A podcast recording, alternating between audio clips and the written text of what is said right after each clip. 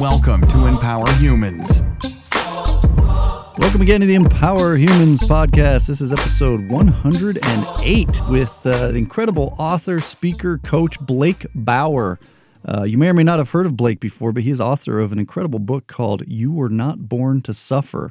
Man, oh man, I can't even tell you enough how much I recommend you listen to this. You're already on your way listening to this intro. So Blake Bauer, by the way, his website, unconditional-selflove.com. Unconditional-selflove.com. And again, his book, You Were Not Born to Suffer. Now, he was doing some events, a lot of that stuff, like for a lot of people, musicians, comedians, speakers, all these people have had to cancel events, but he's doing some online stuff. So go back to that website and look for opportunities there. Again, unconditional-selflove.com. And want to remind you before we jump into the interview, you are priceless. Nothing can change that. Don't believe anything to the contrary. I've heard all kinds of awful stories lately. So many people have suffered with this pandemic and all the various things going on. Don't get lost in all that. We've got to stand firm and anchored and reach out for help if you need to.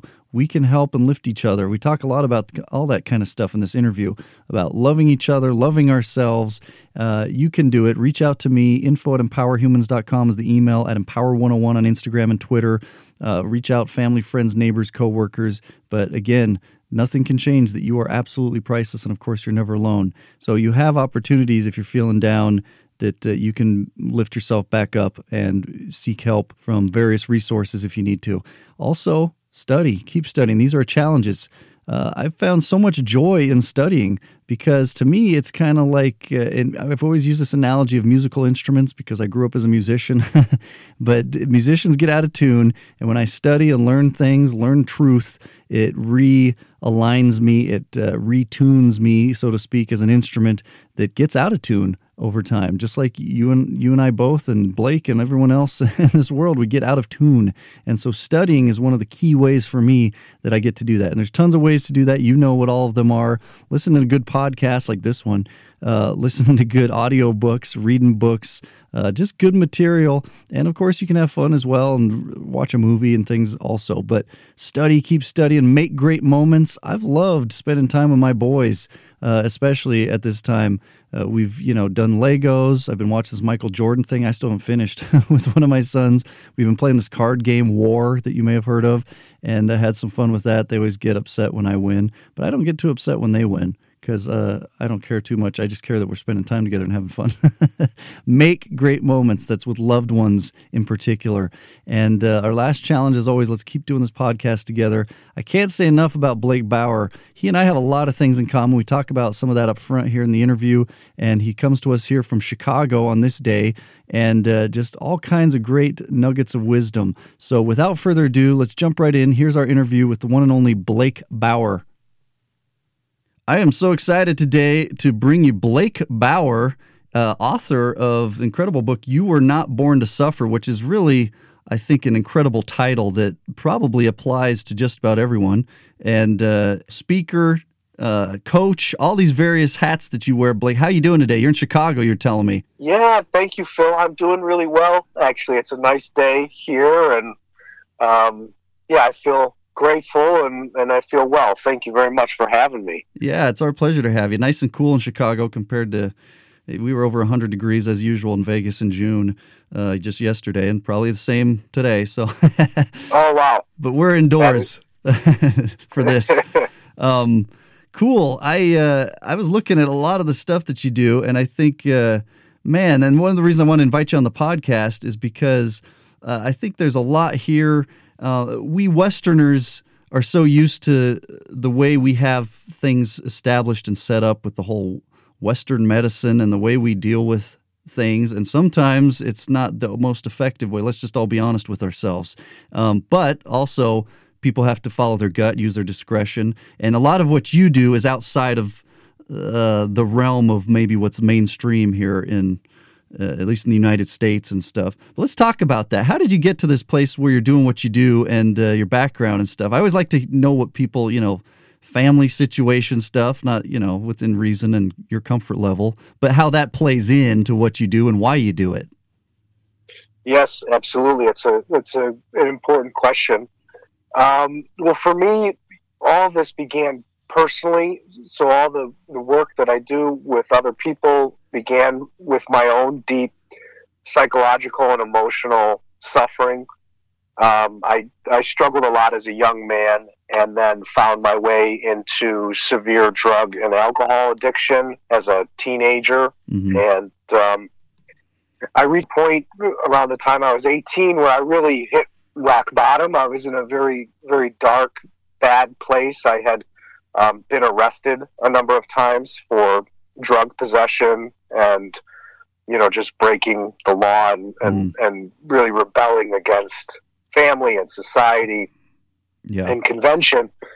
And I was also a top athlete as a teenager and was supposed to play football in college and was a captain of a varsity football team with my best friends. And I got kicked off the team at the age of 17 going on 18 because I got a very bad DUI. Driving under the influence of alcohol and pills and marijuana. And wow. When those events unfolded, I basically sabotaged everything that I cared about and that was important to me and also that represented my identity or my ego or who I believed myself to be. And within a very short period of time, all of that crumbled. And what was underneath a very... maybe arrogant and a guy who thought he was invincible was a very insecure, confused, lost, psychologically and emotional tortured soul. And I just had a lot of emotional pain from childhood and from growing up that I never knew how to talk about or how to deal with. And so coming to terms with this and being in a very dark place at the age of 18, I found it very hard to focus on figuring out life. I was very confused, and yet at the same time, I felt this intense pressure to figure out what to do with my life, mm-hmm. how to make a living, you know, what am I supposed to be or do in this world? Right. And so from the age of 18, I moved forward with these two questions, which were, how do I heal myself or free myself from this suffering, this intense psychological and emotional pain? And then the second question was, what's the purpose of my life? Because I felt like there was a reason I was here and that I had some kind of purpose and that I could live in the world with a purpose and make a living with a purpose instead of just chasing money or kind of material goals. And so those two questions drove me forward, and I ended up going to 5 different universities studying things like psychology and nutrition and herbal medicine. And then I went to school for traditional Chinese medicine, so acupuncture and Oriental medicine. And it began very selfishly in that I just wanted to understand how to heal myself mentally, emotionally, and physically and be as healthy and happy and vital as possible. And then the more I did that, the more I naturally just wanted to share with other people what I had learned, because that was really the only thing that gave my life and my suffering any meaning, was to share with other people the insights I had learned to healing a tortured mind, to healing a broken heart, and to making my body feel as well and healthy and strong as possible. And the more I learned about these topics and these subjects, first through personal trial and error with my own being and my own life, the more I started to understand the psychological and emotional root causes of disease. And when I was training in the different areas that I mentioned before, you know, I also studied all the sciences, because in psychology and in Chinese medicine, you know, you study all the same things that someone preparing for medical school or going to medical school would be studying, as far as, you know, biology and chemistry and anatomy and physiology. Yeah, yeah. And I just began I began to see very clearly how when you have an unhealthy relationship to your thoughts and you have an unhealthy relationship to your emotions, that actually leads to depression and anxiety and then eventually to physical illness. And so the more I understood this, I wanted to help people feel empowered so that they don't feel the victim of the physical health issues that they're experiencing or the mental and emotional health issues that they're experiencing. And I think because we just are, as you kind of mentioned, in our Western culture, we're not educated as kids in school, and we don't really grow up with an awareness of how much our thoughts and how much our feelings matter and impact our physical health and then every area of our life. Yeah. And so I try and bring that to people's awareness very clearly, very logically, very practically. So it's not just some kind of distant theory, to really bring it home so that someone doesn't feel out of control and hopeless or helpless, but that they actually can take their power back by looking at their thoughts and looking at their emotions and looking at their habits. And that from there, they can heal their body, they can heal their heart, they can heal their mind, and then shape the life that they want. Wow. Yeah. And I appreciate you open all that up, because that's, and you did say nothing's off limits. And I'm curious, as we talk here, to what degree, obviously, you'd like to explain. But I think people can relate. The hard thing that happens in the world is we keep things to ourselves. That might have contributed perhaps to some of your pain and suffering.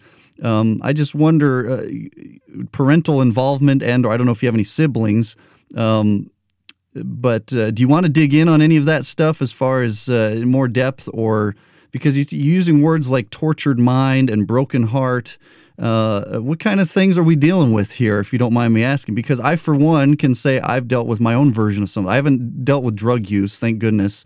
I've got some close friends who have, and almost lost and have lost some as well. And of course, I grew up a musician, and so I watched people in that culture both abusing and losing their lives to some of those things as well. But what do you think fed into this when it comes to you, that, within your comfort level of sharing? Well, I'm 100% happy to share. I grew up in a very dysfunctional family, like a lot of people do. I grew up around my parents' divorce when I was young, and it was a very bad divorce, which is not uncommon. Right. But my father struggled with drug addiction. Mm-hmm. A lot of my family members did. I have a brother who struggled with drug addiction for many years, and he passed away from a heroin overdose just 7 years ago. Wow. Sorry to hear that. Thank you very much. I just grew up around a lot of pain and a lot of self-destruction. And so then I followed suit, because it was what I grew up around. And then, I believe we do have a genetic disposition to these things. And then you have the environment that you grow up in, none of which means you can't overcome them. But I just kind of went with the flow, and it was what I knew. And there were people who I thought were cool, or that I looked up to, that were also very self-destructive. So these were just kind of the big life lessons that I had to learn as an individual. And then, as you come of age with friends, you grow up at school and high school, things happen with friends that can affect you that you don't talk about. Yeah. And then, I had a number of serious relationships, with women, or girlfriends, and, you get hurt in situations like that, or you make mistakes and hurt people that you don't mean to, and that causes a broken heart.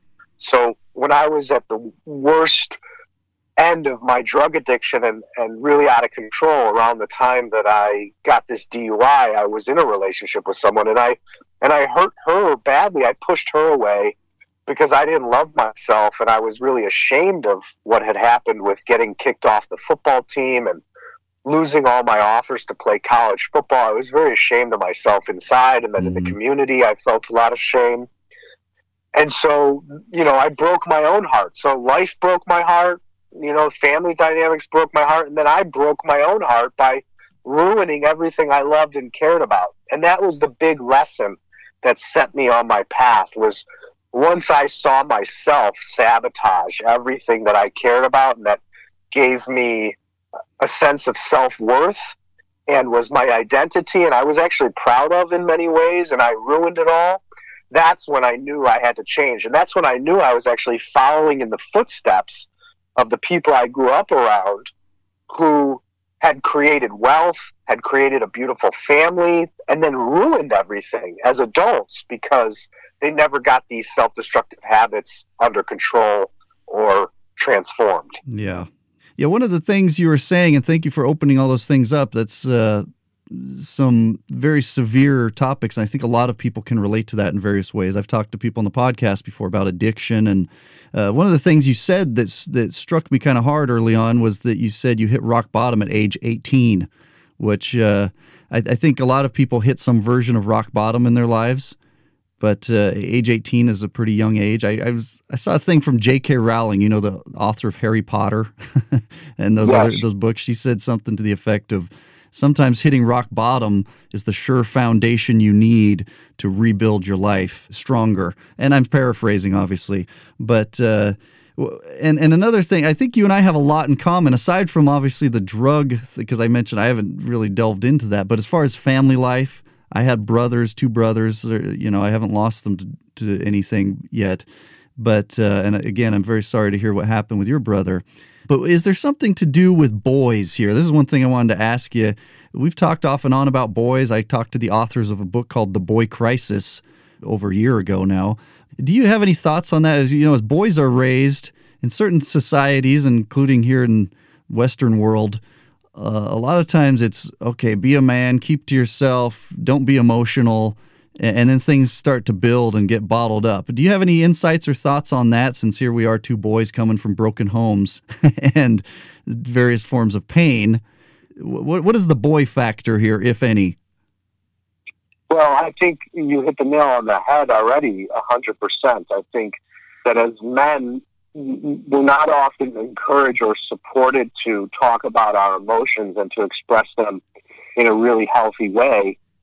And then that leads to a lot of self-destructive and negative symptoms, like anger, like aggression, overeating, over drinking alcohol. For example, a lot of men drink alcohol as a way of numbing their emotions and numbing out. And then that's how men connect, you know, a lot of times, is they get drunk and they kind of talk, but they don't really get to the bottom of certain issues.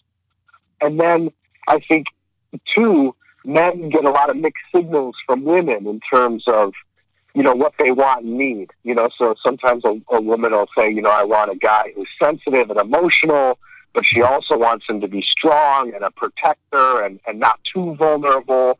And if he opens up too much, sometimes they don't find that attractive. And so men also are navigating, you know, how to relate to women in today's world. And I think, obviously, gender roles have changed a lot in our generation. And both men and women are more free to explore, you know, different things that they like and want in life. And so I think absolutely, as men, we are faced with learning, and as you know, this is a big topic that I talk about, is learning how to love and accept ourselves 100%. And that means being able to accept whatever we're feeling and thinking, and be honest about that, and then feel that we still are lovable. We still deserve love. We still are attractive. We're still desirable, even if we, you know, feel insecure sometimes, or even if we feel sad. And I think, like, crying, for example, a lot of men have trouble crying, but crying is very healthy. And when it comes to long-term forms of intimacy, you know, if you're not able to be vulnerable, you'll never be able to meet a partner, you know, whether it's male or female, in the way that both parties need to be met. And if you become a father, you know, you'll never really be able to show up for your child if you can't be open and vulnerable. And so, I definitely think, I was raised by my stepfather, who was much older, and he was very stoic, you know, and the only emotion he ever showed was anger. Otherwise, he just kept everything in, and his motto in life and business was never volunteer information. And he was like that personally as well, with his emotions, you know, like never volunteer what you're vulnerably going through, which in my life has not been a healthy way to approach myself or other people or intimate relationships. So I think absolutely. And what men need, and, you know, I we talked about, you know, when we spoke before the chat, you know, I teach a lot of events live. Yeah. And I attract a lot of men because as men, we don't actually have a lot of examples of guys who are both strong and vulnerable. And so you've got the strong stoic type, you know, that some guys look up to, and then you've got some men that are very emotional and sensitive, but then maybe don't express character traits that other men believe embody strength. And so men won't go to someone, a lot of men won't go to someone like that for help, even though they need support with their inner emotional life and that vulnerability. So It's a very fine line for a lot of guys. You know, we have to feel like we respect the guy, and then we want to feel safe that we can open up and talk about these issues. And unfortunately, I know I didn't have a lot of role models in my life that embodied that mix of vulnerability and strength. Yeah. And so part of my work is realizing that whatever it is that we're looking for in the world, we have to become. And that's a subconscious realization. That if you're looking for love, you need to become love. You know, if you're looking for success, you have to become success, whatever that really means to you. Yeah. If you're looking for strength and vulnerability, well, you have to become strong and vulnerable. Yeah. And then the questions are how? You know, how do I do that practically? No, very, very true. I appreciate those insights. And a lot of folks in the self-help realm have used phrases like you don't get what you want, you get what you are. And that, I think, goes in line with what you're saying. You have to become, and becoming is surely a process. And as such, we stumble, we make mistakes. And if you're in a relationship, goodness gracious, men and women alike, gay, straight, whatever it is, we as people have this process. So we have to be patient with each other too if we're going to maintain the relationship, and then work with each other. And it's like these ebbs and flows and ups and downs.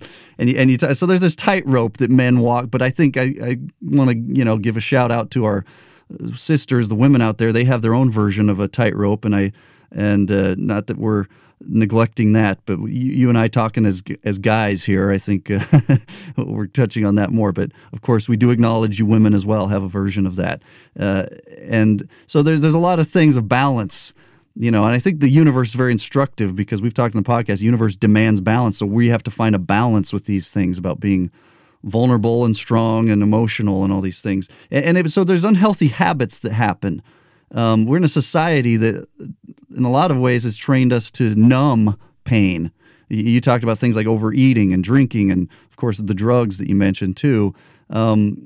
So I wanted to talk to you real quick, too, about some of what the things you did try at first, because as I look at your story, I see that you did try some things but weren't getting any lasting results with conventional medicine, psychiatry, religion. Do you want to talk about the things you did try first before we get to the things that for you have worked and that you have helped, you know, lots of other people?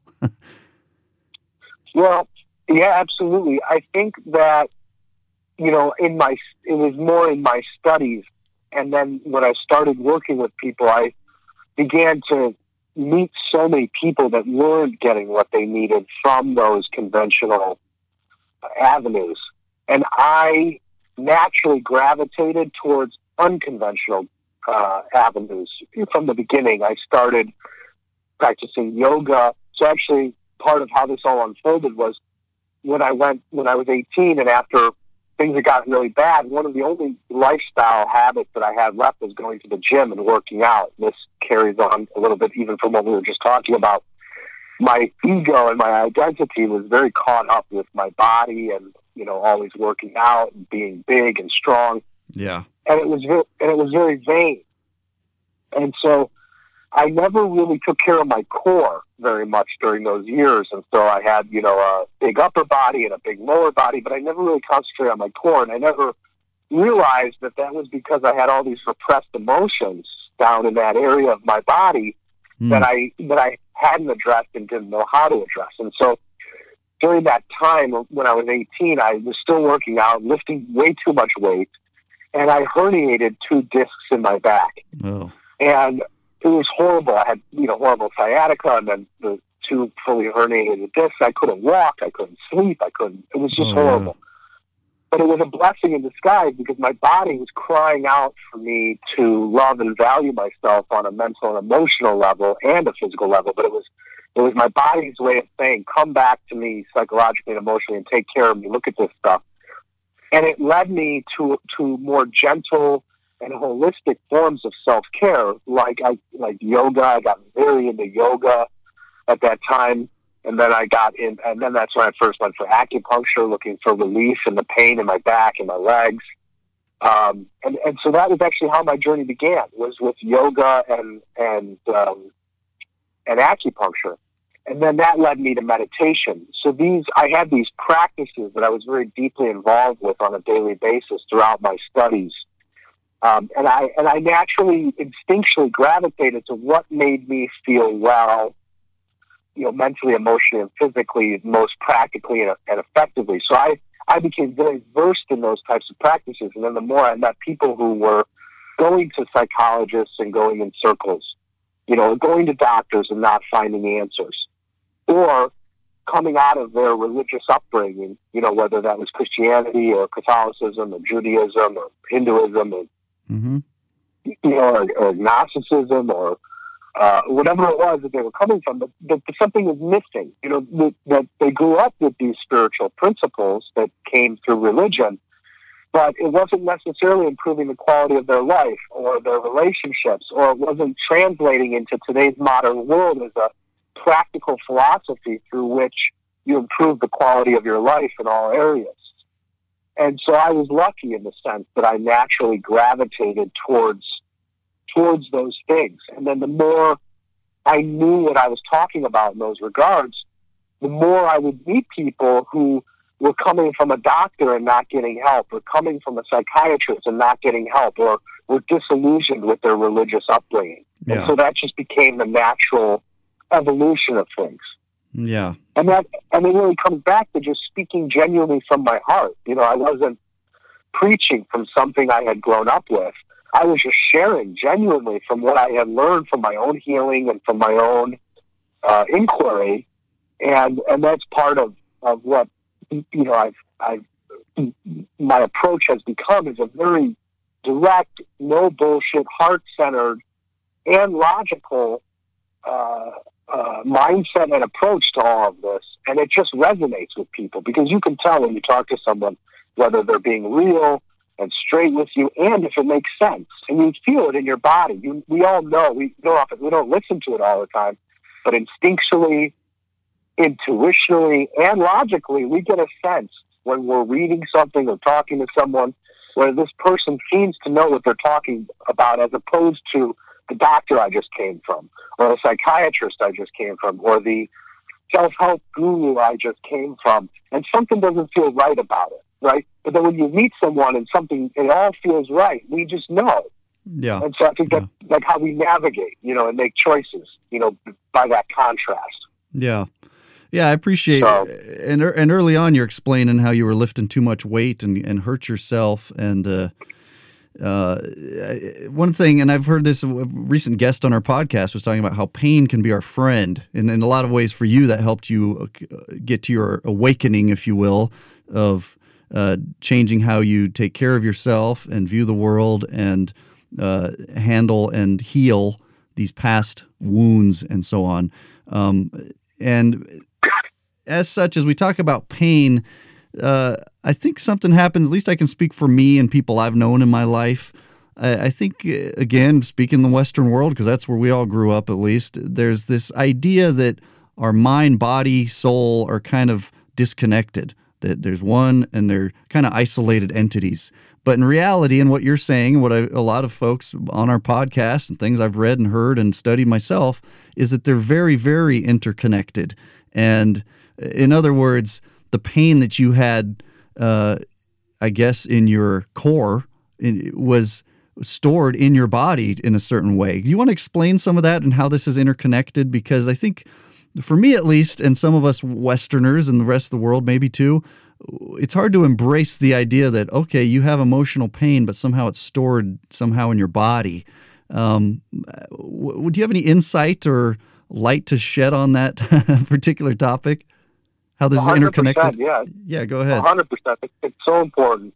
And the first thing I wanted to say, which you prompted before the question, which is that one way of looking at life that has really helped me and in my book and has helped a lot of people, and I hope that the people listening will appreciate this, is that I think it's really effective and it serves us if you can look at any pain you're experiencing as a cry from your inner intelligence, and you can call that your subconscious, you can call it your soul, or your body. Any pain you're experiencing on any level is a cry from your inner intelligence asking you to love and value and take better care of yourself. Wow. And it really shifts everything, and we can see things simply. That this illness is asking me to love myself more. This depression is asking me to love and value myself more. This anxiety is asking me to love and value myself more. This addiction is asking me to love and value myself more. And, I would die. I would wager my life on that statement and that perspective. And I promise anybody who's listening that if you can get your mindset there and start to ask this question, how can I value and love myself more today? And where am I not loving and valuing myself? And maybe the fact that I have not been loving and valuing and taking good care of myself is what actually led me to this position of suffering in some way. Mm-hmm. Then you're really empowered to do something about it. Yes. And I think that that's really, really important for everybody so they can open their mind to even exploring that as a truth. And then coming back to your question, you know, when we feel anything, Phil, like we feel hurt or we feel angry or we feel sad, if we don't actually express it in the present moment, in the situation or relationship we're in, where does that emotion go? Yeah. You know, if we don't say it, you know, to the person we're talking to or to our boss or to our parents, right? If we don't express it, where does it go? I don't know. You tell me, my friend, because it makes sense that our bodies and all these things are interconnected, and disease, like the word disease with dis-ease, there's a level of dis-ease in our being somehow that can contribute to actual disease, some sort of illness and other suffering. Obviously, with you lifting weights, that's a pretty obvious thing that happened to you with that, because it was an imbalance and you were lifting too much weight and moved the wrong way. And there's all kinds of ways, but emotionally and stuff too. So how does that get stored up? It doesn't just like drift off into space somehow. It's pent up within us, good and bad things. Exactly. And that's equally important, is the fact that both our pain and our light and our strength and our genius also gets internalized when we hold back. Mm-hmm. And that's important. That's very important to understand as well. So if you think about when I teach my retreats, I go through this thought experiment. And if you think about how, and this is for anybody who's listening, if you think about how old you are, okay, and then you think back on your life from today, and you go back, let's say day by day, and then maybe year by year, you know, and we've all been alive now for a while. I'm sure, you know, the people who are listening are either in their 20s, 30s, 40s, 50s, you know, so that's a lot of life. And when you look back on your life starting in childhood and you start to ask yourself, did I know what I was feeling? And did I know how to express it in a healthy way on a daily basis? And you start with your home life. You know, think about your parents and your siblings. Did I know what I was feeling? Did I know how to express it? Did I know how to express it in a healthy way? Did my parents know how to do this? Did they teach me? Did my teachers know how to do this? Did they teach me? And then moving forward, so that I go to school, and I've got friends, and I got a crush, and I've got teachers. Did I know how to express myself there? Did I know what I was feeling? Did I know how to talk about it? Did I know how to talk about it in a healthy way? Then you keep going forward and, you know, your first serious girlfriend or your first serious boyfriend, you fall in love. Did I really know how to talk about my feelings? Did I know how to talk about it effectively? Yeah. And you move forward, you know, into college or work life and serious relationships and marriage. And when you start to really look at it, and you ask yourself, which way does the scale tip in terms of, on one side of the scale, I knew exactly what I was feeling. I knew how to express it. I knew how to express it in a healthy way on a daily basis in every situation in a relationship every year. Or the other side of the scale is I didn't really know what I was feeling. I didn't know how to express it. I didn't know how to express it in a healthy way. And so instead, I kept it in because I didn't know what I was feeling, or I kept it in because I was scared to express it, or insecure to express it, or because I judged myself, or thought it made me unworthy, or I was ashamed or guilty for what I was feeling. And so instead of talking about it, I internalized it and I repressed it. Anybody I ever talked to, when I really outlined this, sees how the scale tips in terms of internalizing and repressing, which I can summarize as self-rejection. So anytime you feel something and you don't express it, whether you're aware of it or not, you are rejecting your true self, and you are rejecting that emotional energy that's inside that should naturally flow out in a healthy way. And so that self-rejection is actually a form of self-harm. And I believe that self-harm is the root cause of all disease, all depression, all relationship problems, all of our blocks, is this self-harm, this self-rejection, this self-betrayal that we've been doing since we were little kids in order to survive and keep the peace and to get love, to get security, to get approval, to get acceptance, and because we never learned different or better. Yeah. And so in terms of, if we think on average, so a person who is 40 years old, who sleeps 8 hours a night and is awake 16 hours a day, okay, so let's say for 40 years, you're awake 14 hours a day and you sleep 8 hours a night. Someone who's 40 years old has been alive and awake for 840 million moments, 840 million seconds. So if you're in your 50s or close to 50, you've been alive and awake for over 1 billion moments. And if you're in your 30s, you've been alive and awake for over 500 million moments. And each of these moments is a fork in the road where you either are aware of what you're feeling and then know how to express it, and then know how to express it in a healthy way, and then navigate that truth with people's reactions and your own fear, or you don't. And so when you think in terms of internalizing and keeping things in for that many moments, for that many days, weeks, months, and years, we start to see and things start to open up logically as to how disease might be developing in the mind or the body in some way. And so then, briefly, a lot of the insights go back to science now. Everybody in the scientific community would agree that our body and everything inside the body, including blood, bones, our organs, are made up of cells, and those cells are made up of molecules, and those molecules are made up of atoms, which means that everything in the universe, according to physics and all of our Western science, is energy.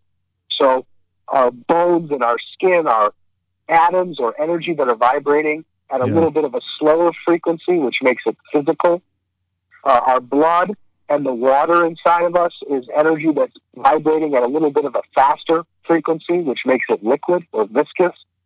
And then our energy, our life force, what they call qi in Chinese medicine, is energy that's vibrating at a faster frequency, which is why it's harder to see, right? Just like sound and light are energy that are vibrating at a faster frequency. So everything in our body is energy, including our thoughts and our emotions. And so when you feel angry and you don't express it, you're taking that energy of anger and you are internalizing it, and you're reversing the flow of a healthy system. So instead of expressing it outward, you're taking that anger and you're turning it in on itself. So it's going back down the pipe back down the blood vessels, back down the energy channels, instead of coming out the healthy way. So you start to basically clog up the system energetically. So in Chinese medicine, there is a premise to Chinese medicine that goes, the blood in the body follows the flow of energy. So they say that the qi, or the energy, governs the blood. Mm. And if you think in terms of very physical, practical examples, it's the energetic, the electromagnetic pulse of the heart, the physical and electric pulse of the heart, that causes the blood to flow, right? So it's that energy that causes the blood to flow in the body. And when your heart stops beating, so when that heart has no electricity left, no energy left, for whatever reason, or short circuits, right? The blood stops circulating and life stops living in this being, in this body. Yeah. So when you take that energy and that life force and you don't express it, and you shove it, meaning you internalize what you're feeling, you repress your emotions, you suppress your emotions, you reject your true self and your true feelings, which then also manifests as not acting in alignment with what you feel. So it's not just what you're feeling, it's that you don't actually act in alignment, in integrity also with what you feel, because when you do act in integrity with what you feel, that continues the healthy circulation and flow of blood and energy in the body. So when you're not expressing your emotion and acting based on what you truly feel and need and want, you are clogging up the flow of energy and life force in your body, which then leads to poor circulation, literally within your circulatory system, your blood, your lymphatic system, which then does things like weaken your digestion, which then does things like weaken your immune system, because your immune system is based on the healthy flow of energy and blood, so that your red and white blood cells can get to all the different parts of your body, down to your fingertips, down to your toes, all throughout your organs. But if you don't have a healthy flow of blood and energy in your body, your immune system can't function properly. Yeah. And so when those things start to build up over time, and again, remember I asked you how many years have you been alive? And then think about all the days, all the weeks, all the months, all the years that you've been internalizing what you feel, hurting yourself, not following your heart, not following your gut, not following your intuition because of fear, insecurity, self-judgment, wanting to please your parents, wanting to please your boss, your partner. You start to see, oh, maybe this is why I'm depressed. You know, I've been internalizing this for so many years. No wonder I feel like shit. And please excuse me if I wasn't supposed to swear. Or no wonder I don't feel well. Why do I feel so stuck? Or why do I feel so heavy? Because where is this truth going if you're not expressing it? It's getting stuck inside. And then, like you said when we first started this question, well, what about your life? What about your strength? What about your gifts? What about your creative genius? Where is that? If you're not expressing it, because everybody's got it, and everybody listening has got it, but if you're not in your power, and you're not expressing who you are, well, where is it? Yeah. Well, it's inside. It's suffocating. Yeah. Excuse me. It's suffocating. Yeah. And that makes you sick, too, because life is not worth living if you're living a lie, right? And that's really the crux of it. Life feels as though it's not worth living if what we feel doesn't matter, if what we really dream about doesn't matter to us. It's like, what's the point of this? Mm. And that's how a lot of us end up depressed and sick, because, right, we're on the hamster wheel. We're on the wheel of samsara, of suffering, going round and round and round. And so what's the point of working so hard just to pay bills and not feel appreciated and not feel fulfilled? You're like, what's the point of life like this? Well, yeah. You know, there really is no point, because who wants to live like that? Yeah. And so the body starts to shut down. Mm-hmm. So, sorry for the ramble. No, it's certainly a lot of real deep and super valuable principles you expressed right there. When you talked early on about self-rejection, that struck a chord with me because I think that's something that happens a lot in the world and that's taught. I feel like we're in this place in the world where there's a lot of awakening going on of who we are, what we are, our potential, what we need to be. I think this Black Lives Matter, we're not going to delve too into that right now, but a lot of these sorts of things happening is, I think, a testament to the fact that people are ready to meet their potential head on and be their potential. You know, to go back to what you said, you got to be these things. And, you know, I've turned 40 myself. You talk about turning 40. I turned 40 this coming August. And so, and you talk about sleep, and it's always been baffling to me to think about 8 hours is a third of the day. I don't quite sleep as much as I've become a little bit older as an adult. But to consider you've slept at age 40, 10 to 15 years of your life, full years, not just, nights of, you slept 10 to 15 full years of your life. And then these other hours, we've only been, if I'm 40, I've been awake maybe 20, 25 to 30 of those years. And so, boy, there's a lot of depth to all this. You talk about this self-rejection thing, though. I really want to hone in on that for a second, because I think some of that goes back to some of what you experienced that you described early on, and a lot of people experience some version of that. My dad's talked to me about, he's dealt with depression his whole life, and he's opened up a little bit more in recent years. He's 70, almost 73.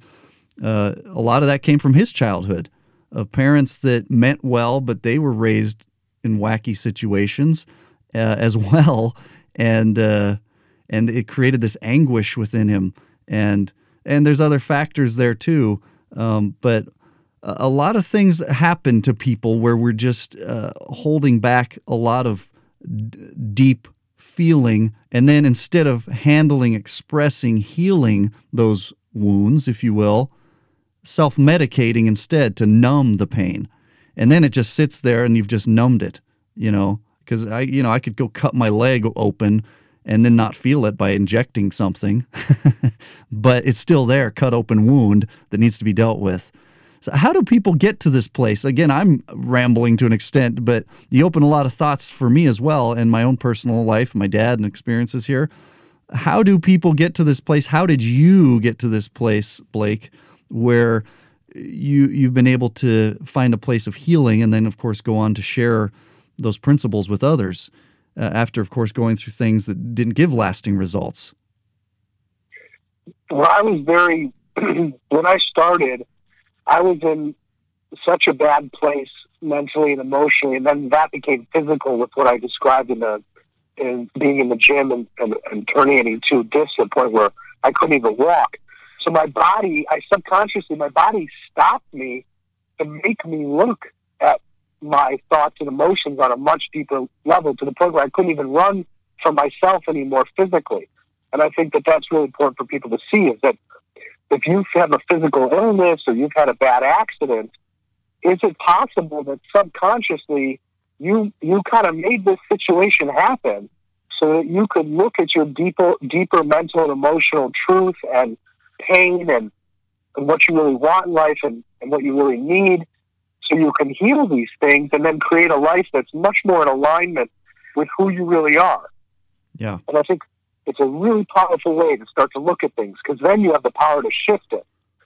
And so for me, I was in such a dark place that healing and addressing these things became the focus of all my time and energy. Every day, all day. I couldn't get away from it. And because I had come from, part of what set this in motion was drug and alcohol abuse and addiction. And I already decided I wasn't going back to that. So I got clean on my own. I made a decision and I didn't go to rehab. I just knew that I wanted more for my life, and I didn't want to end up like the people in my family who had really messed up all these amazing, beautiful things. Mm-hmm.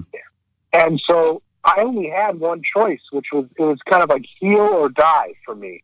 And so I got very addicted to, I took my addictive personality and nature, and I got very addicted to yoga, and I got very addicted to meditation, and I got very addicted to reading and understanding the mind and the body and the soul on a much deeper level. So that led me, as I mentioned, to all the different universities and trainings I did. I I was very lucky to meet spiritual teachers and masters in things like meditation and yoga and tai chi and qigong. And so I just kept going deeper and deeper into myself and into my energy and into my mind and my heart and into these kind of spiritual and practical health and healing tools. And then eventually I realized that everything I had done in going to all these schools and studying with all these teachers and reading probably thousands of books on God and healing and health and nutrition and religion and spirituality and self-help. But really all I was doing was looking for love and learning how to love myself. For me, that felt like what I was doing. I was looking for the love I never got as a kid. I was looking for the love I never learned how to give myself.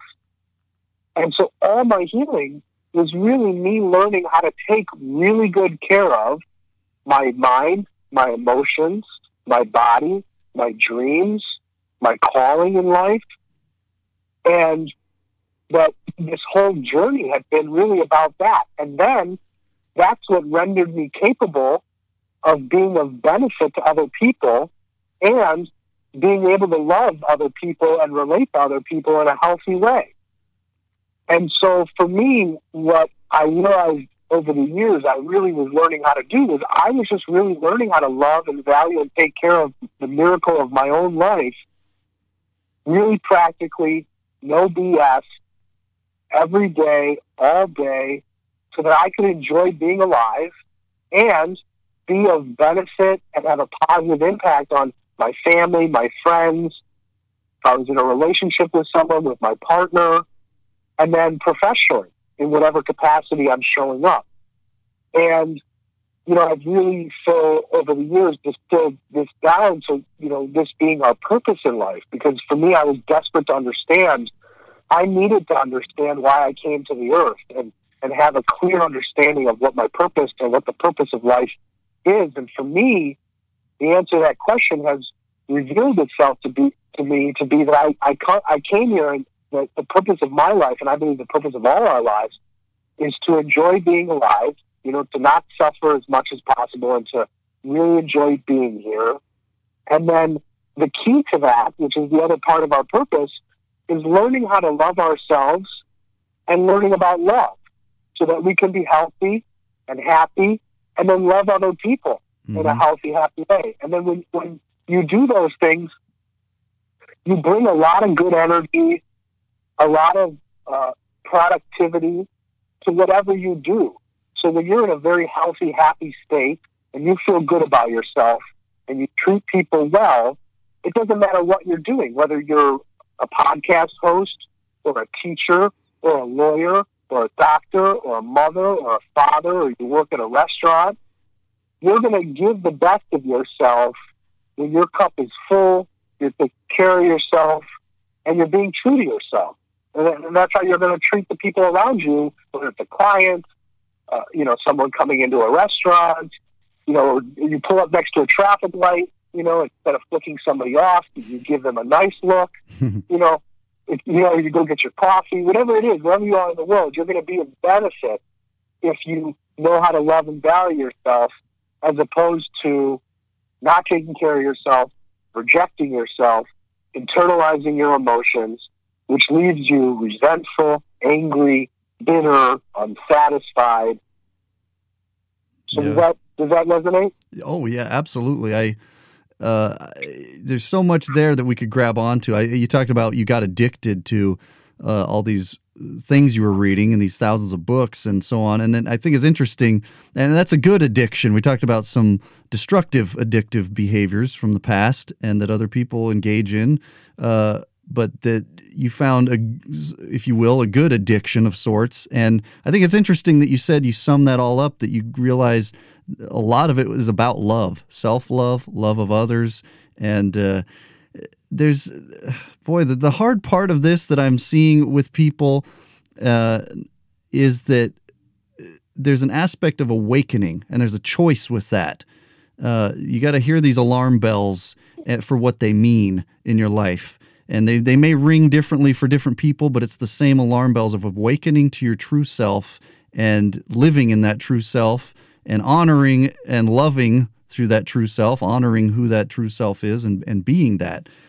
So I just think there's a lot of depth to the things you're saying. And so there's no rambling. It certainly resonates. And I think everyone should be able to relate to it.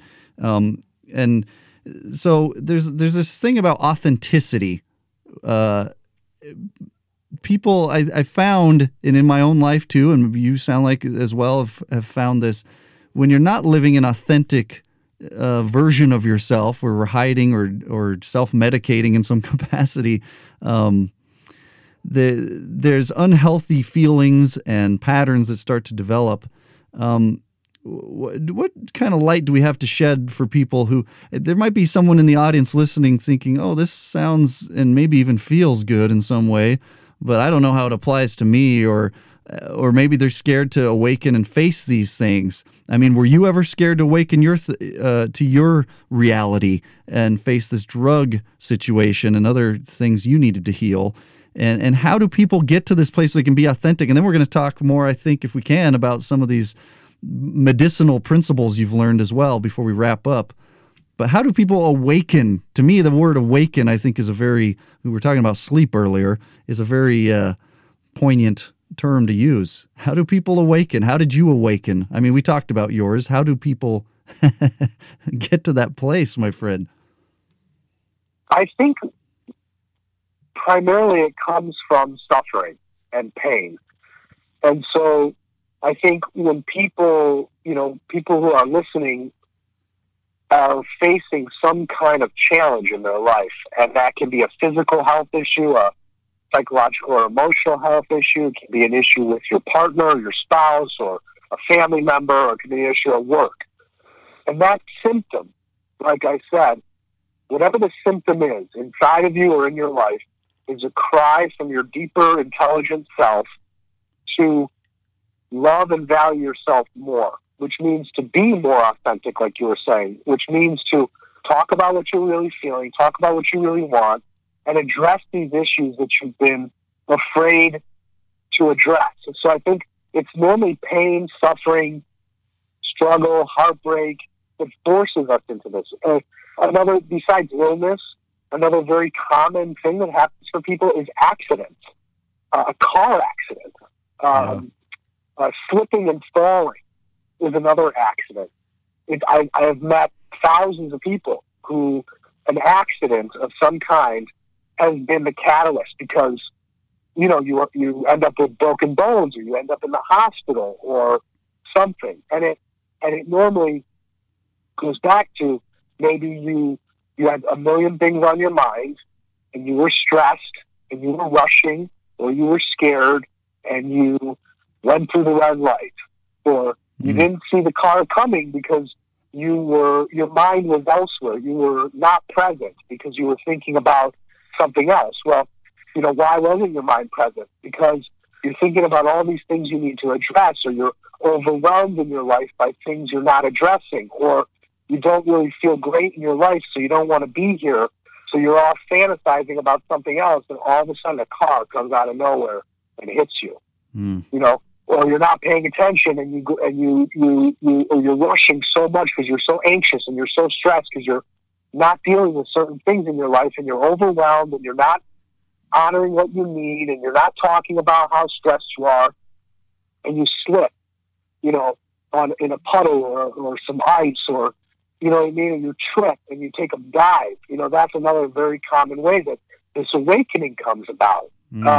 Some people have I know a lot of people who have had near-death experiences, you know, where they have a severe car accident, or I know someone who's had such horrible cancer with tumors out of their body on the edge of death, and came back, and that's what her awakening was. Wow. So there's a lot of forms of this, it sounds like. I mean, it comes in various forms, but, you know, as people say, and you've been in this realm with self-help and so on, a lot of people have said life happens for us, not to us. And whatever it is, whether you had a car accident or cancer or near-death experience or something maybe that we humans might consider less dramatic, either way, these can be catalysts of an awakening, it sounds like. And And I don't mean to cut you off. What else did you want to add? No, I agree. I think the healthiest mindset is that everything is here for our awakening, everybody and everything, because, you know, like Phil, I view you as my teacher. I view nature as my teacher, my family, everybody I come across is teaching me, is awakening me. It's making me feel more deeply. It's making me appreciate the miracle and beauty of being alive more deeply, the miracle and beauty that exists in every person, in every flower, in every bird. You know, and that's how you really start to enjoy your life, is when you appreciate these little things, because I think everybody listening would agree, you know, money is not the purpose of life. You know, ego fulfillment is not the purpose of life. And a lot of us are at a place where just surviving is not the purpose of life. So if those things are not the purpose of life, well, what is, right? Yeah, you know, awakening so we can enjoy this life, awakening so we can love ourselves and love the people that we care about who matter most to us. Because, right, as we get older, and you talked about your father, you know, I lost my father recently, 2 years ago. These people, you know, the people we love the most are not going to be here forever.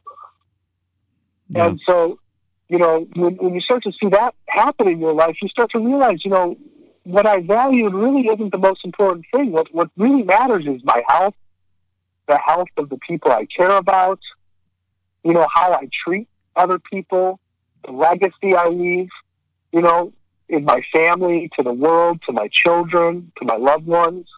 Mm. And this type of wisdom, I think, is what really awakens us. When we realize that the money we're chasing, the house we're chasing, the car we're chasing, whatever we're chasing, it leads often to emptiness. So if that's what we're chasing, you know, we're going to reach a point where we awaken to that and we see that there's something more important to life, which is love, which is the people we love, our health, our love, and self-respect, you know, for ourselves, the things that, you know, the things in the world that we love to do, and that's what makes our time here worth living, worth being here.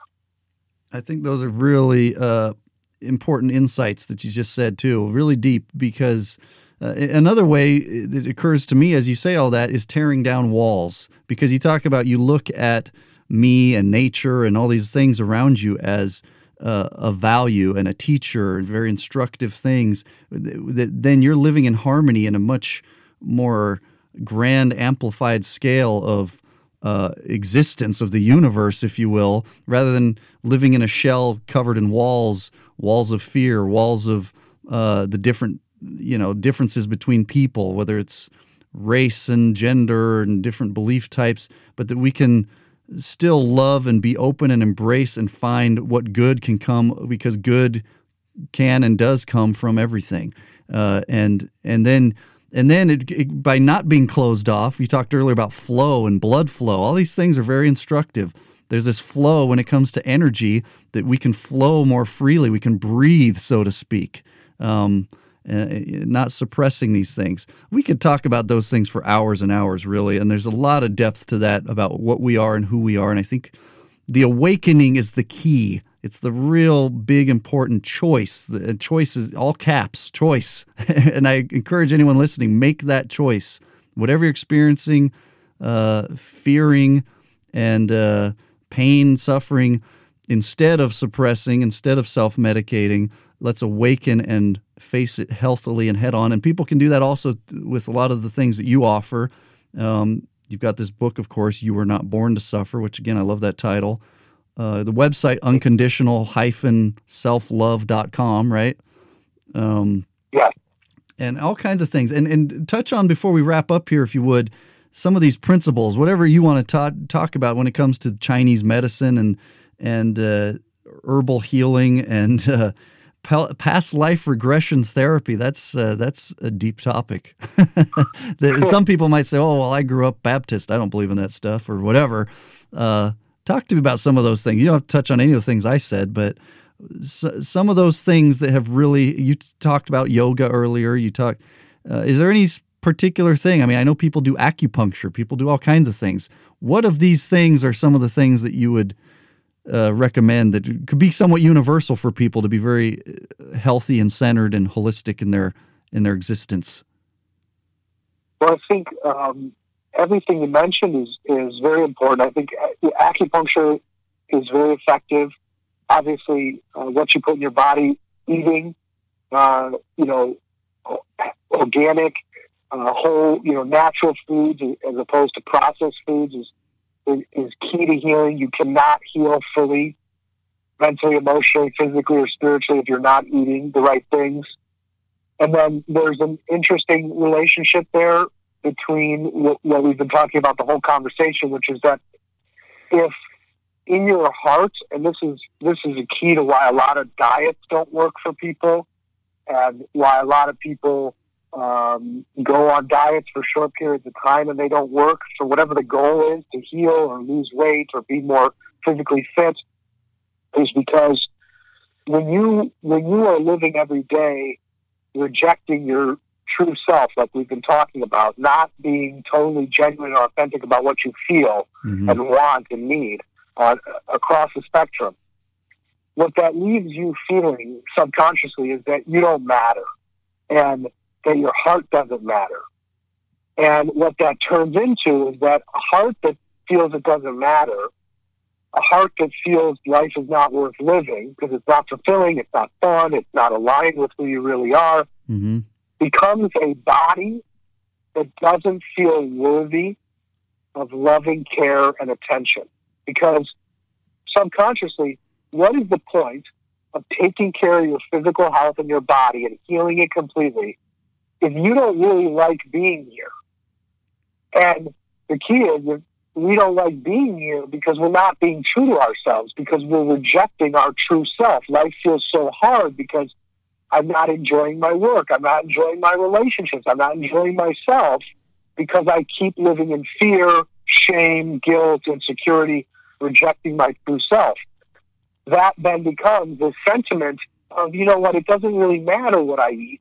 It doesn't really matter if I exercise.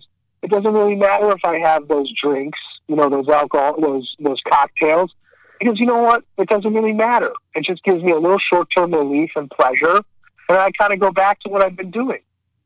And that becomes a very toxic, vicious cycle that most people are trapped in to some degree. And it brings me back full circle, Phil, to what you started that question with, which is that, the choice. And I think for people listening, when we open up this can of worms, it can seem overwhelming and daunting, the implications of actually stopping living a lie and really living and honoring and embodying this truth.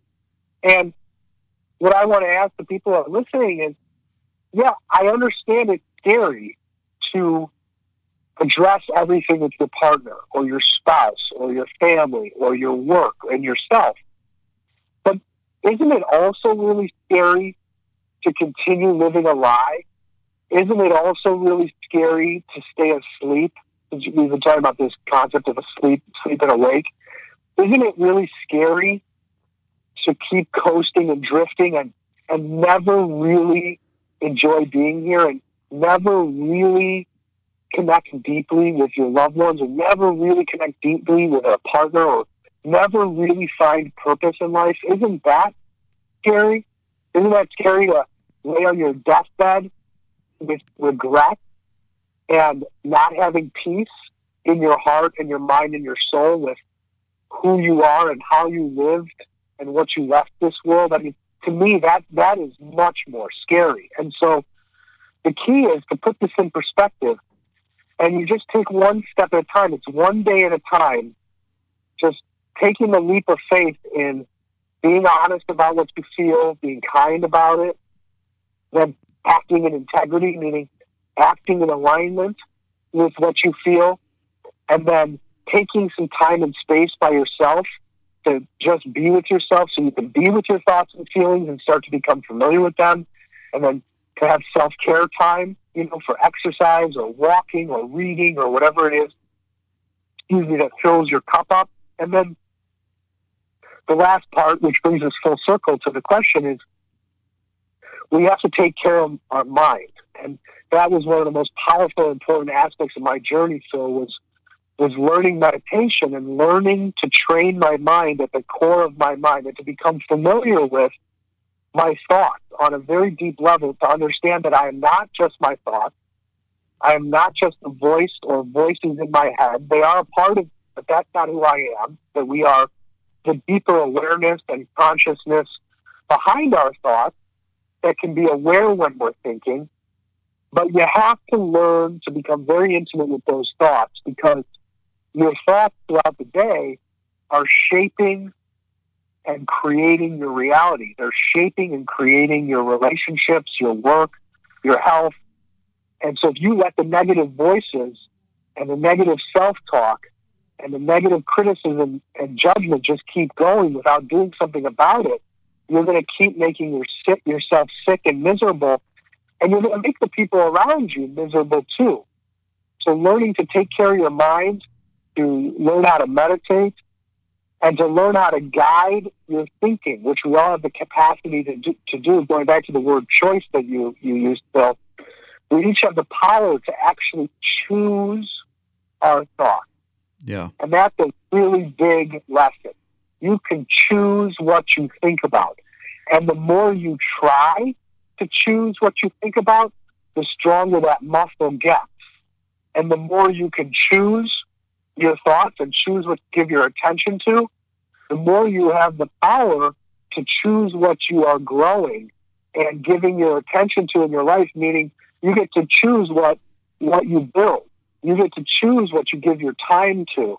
And that's a very important aspect of valuing yourself. Because if you're giving your time and energy to people who don't appreciate you or mistreat you, or you give your time and energy to a job that takes you for granted, mm-hmm. or you give your time and energy to habits that are not good for you, right, you're not going to have a good life. And so you've got to learn to give your thoughts, your time, your attention, your energy to things that are healthy for you, that appreciate you, that reflect who you really are and where you want to go in life. Really, really deep. I say this once in a while on a podcast, rewind that and listen to that again 10 times, because there's a lot of depth to what you just said. But the key, I think, at the core of it all, among other things with facing our authenticity and all that, but at the real deep core is a choice, a decision. You know, I learned, as you probably have, the word decision literally means to cut off, and that means sometimes cutting off other, especially opposing possibilities that might otherwise conflict with what that decision is. And choose yourself. You know, I talked to a therapist some time ago who he was real into some of these principles as well, about mindfulness and meditation and stuff too. But he said that he heard this phrase some years before that was that the one you seek is the one seeking. And I thought, wow, that's a kind of a full circle thought process of, and that can apply if you're seeking God or, and I'm not here to comment on that topic at the moment, but I do believe there's higher power and purpose in the universe as well. And the one you seek is the one seeking, I think, it applies to a lot of what we're saying when we talk about self-rejection. We need to stop rejecting what we're seeking, which at the core is joy. Joy being an alignment. Joy in Hebrew means an alignment. So we need to align with these things. I don't have much more to say, because it gets down, like you talked about, reading thousands of books, and it got down to love yourself and all these things. These are simple, simple principles. We could talk for hours and hours and really get into a lot of depth, but at the core, it would still be the same message. Let's love ourselves. Let's love each other. Let's tear down these walls and really align within harmony of our existence. Even the word universe means one song. I mean, and I grew up as a musician. There's a lot of depth. I love word roots. Again, I'm going off on tangents here, but there's a lot of depth to all these things that is very, very instructive to what we are and what we need to become, you know, to refer to what you said earlier. Is there anything else you'd like to add before we close, Blake? Like I said, we could talk for hours, and you and I have a lot of things in common, I think, too. And but obviously your book, You Were Not Born to Suffer, it's available on Amazon. We'll have a link to that in the podcast notes, and your website, unconditional-selflove.com. Anything else you want to add or final thoughts? Just the last couple things. One is what you just said about seeking I think what I learned in my life, and I hope that this gets through for everybody, is that the pain of rejecting yourself is far more horrible than the pain of being rejected by other people. And I think it's really important to try and get your head around that. The damage we do in rejecting ourselves to try and survive or please other people is far more painful and damaging than being rejected by other people. And the how-to, the key to all this is the how-to, right? So a lot of people say, go love yourself, but the key is understanding how. And if you rewind the podcast, I actually named the how. The how is expressing what you feel, want, and need honestly and kindly, even if you're scared. Mm-hmm. And that's the key, even if you're scared. Eventually you'll get better at it, and you'll realize that you have to do it even if you're shaking, because the alternative is you live a lie. The second thing is acting in alignment with what you feel, so follow your heart, even if you're scared. Taking time and space for yourself to be, so to be alone with your thoughts and feelings, to move at your natural pace, and have time for self-care, whatever it is you feel good doing. And then the last one, the fourth one, is taking care of your mind. And you take care of your mind by doing some meditation, by thinking about things you're grateful for, by thinking about and focusing on things that you want, by saying prayers, and it's good for your mind. So that's the fourth key. And those are the four things we need to be doing on a daily basis. And if we're not doing them on a daily basis, we're going to get sick, and we're going to get depressed, and our relationships and our work life are going to suffer. But if you do those four acts of self-care and self-love on a daily basis, your health is going to get better, your physical, mental, and emotional health is going to get better, your relationships are going to get better, your energy is going to be stronger, you're going to have more energy to give to your work, to your passion, your purpose, the people that you love. And we all know how we feel when we're stuck in negative thinking.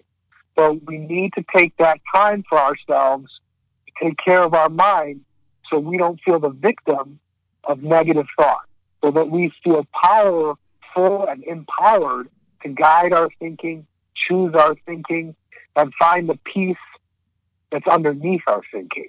Yeah.